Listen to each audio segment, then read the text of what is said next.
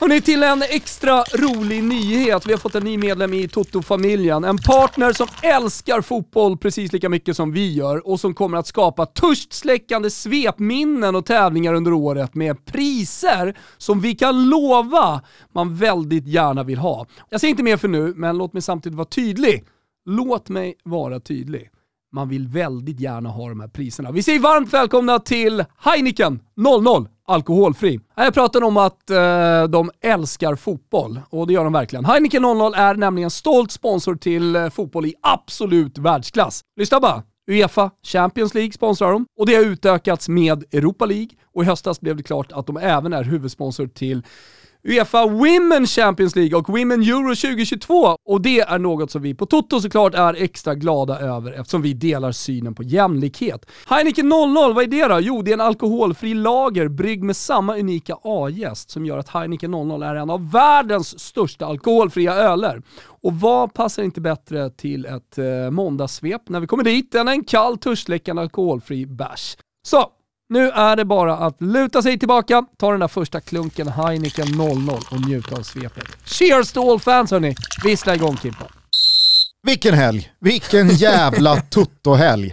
Vår gubbe Haris Avdjö hoppade in för Värnamo och gjorde två noll mot Egelholm bara sekunder senare i Svenska Cupen-premiären. Målgest? Frågetecken? Äh, men visst fan fälldes vingarna ut på bästa Vincenzo Montella-manér. Lär och Planino! Avdjö! Vår gubbe! Mer då? Jo, men Sassana gjorde två enkla noll på Inter under första fyrtiofem i Milano, och det blev precis sådär svårt för Inter att studsa tillbaka efter den kritiska tvåveckan vi pratade om senast.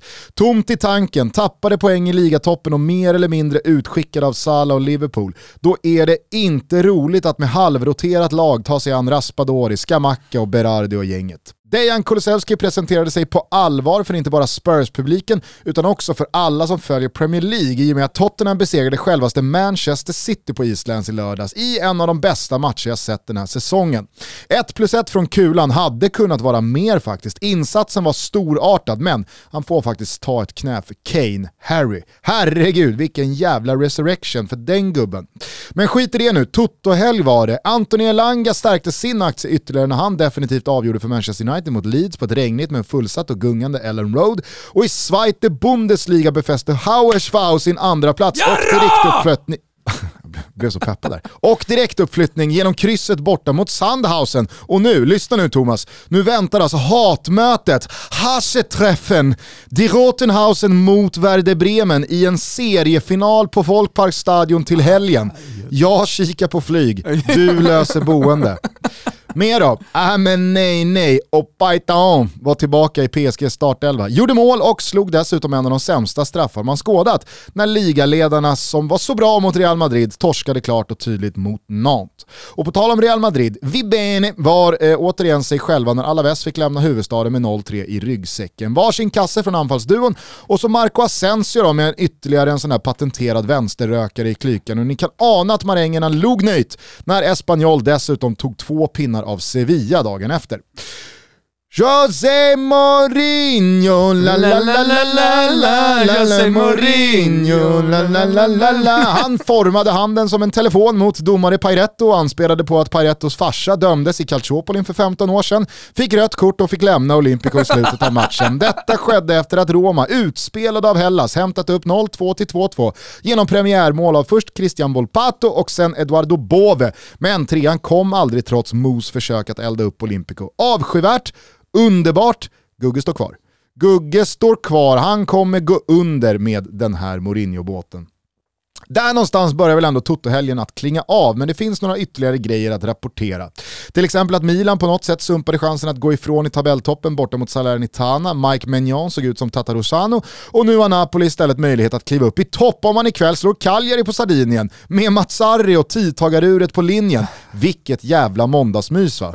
Nysålda Atalanta torskade mot Fio, Juventus fick slita till sig en pinne mot Toro i målet, och ett vinklippt Lazio fick inte med sig mer än en pinne borta mot Udinese. Gammelgubben Quagliarella gjorde båda målen när Gianpaolo Samp tog ännu en hemmatrea och Albin ser inte ut att behöva avsluta Italien-tiden med en degradering. Gott så! I Spanien körde till slut Athletic Club över Real Sociedad utan en skadad Alexander Isak när väl ettan kom i sextiosju. Efter det rann det iväg till hela fyra noll och jag misstänker att det finns ett par barägare i Bilbao som idag kan räkna ihop riktigt fina dagskasser från igår. Vilken seger för Marcelinos gubbar! Atleti Madrid studsade tillbaka med en säker seger mot Osasuna, Barca pulveriserade Valencia på Mestalla och Aubameyang fick göra både sitt första och sitt andra mål. Skratta bäst som skratta sist var det va? Från Svenska Cupen tar vi förutom Haris Avdjös nya pyts med oss att Malmö och Birmancevic gjorde processen kort med G G G. Ah, ah, ah. I, I, I. S S S. Den guys. Kör ju för övrigt Järpen Ultras. Mm. Älskvärt.